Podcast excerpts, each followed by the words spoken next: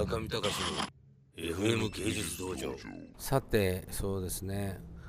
これ大体一人語りの時は40分ほど喋んなきゃいけないわけです。40分。一人語りって結構ねできそうでできないんですよ。電話でも何でもそうですけど相手がいてまあこうやって言葉をしゃべるっていうのはカンバセーションの道具ですからね。コミュニケーションの道具ですからその道具が一方通行で喋り続けるというのはある種相当不自然な状況なんです。今私はスタジオの壁白い壁に向かって喋ってますから。これね言ってみればあのよく駅でブツブツ話してるようなああいう人と同じ状況です僕。一人でブツブツブツブツ言って向こうでは、えー、若者たちがみんな、えー、作品をしこしこ作っていますけども。私は白い壁に向かってボソボソ喋っていると。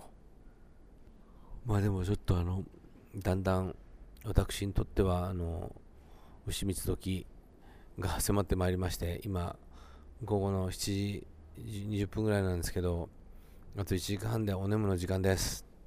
なのであくびがそろそろ出始めてます。すいません。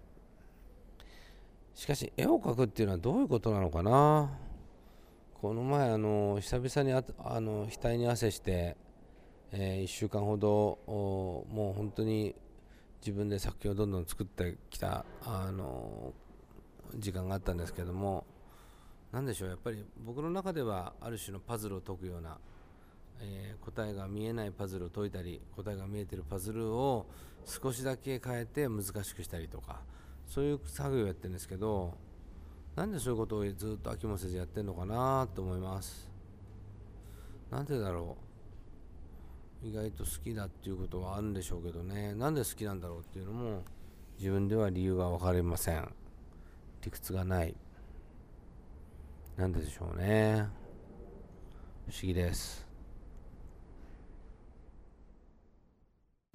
村上隆の FM 芸術道場。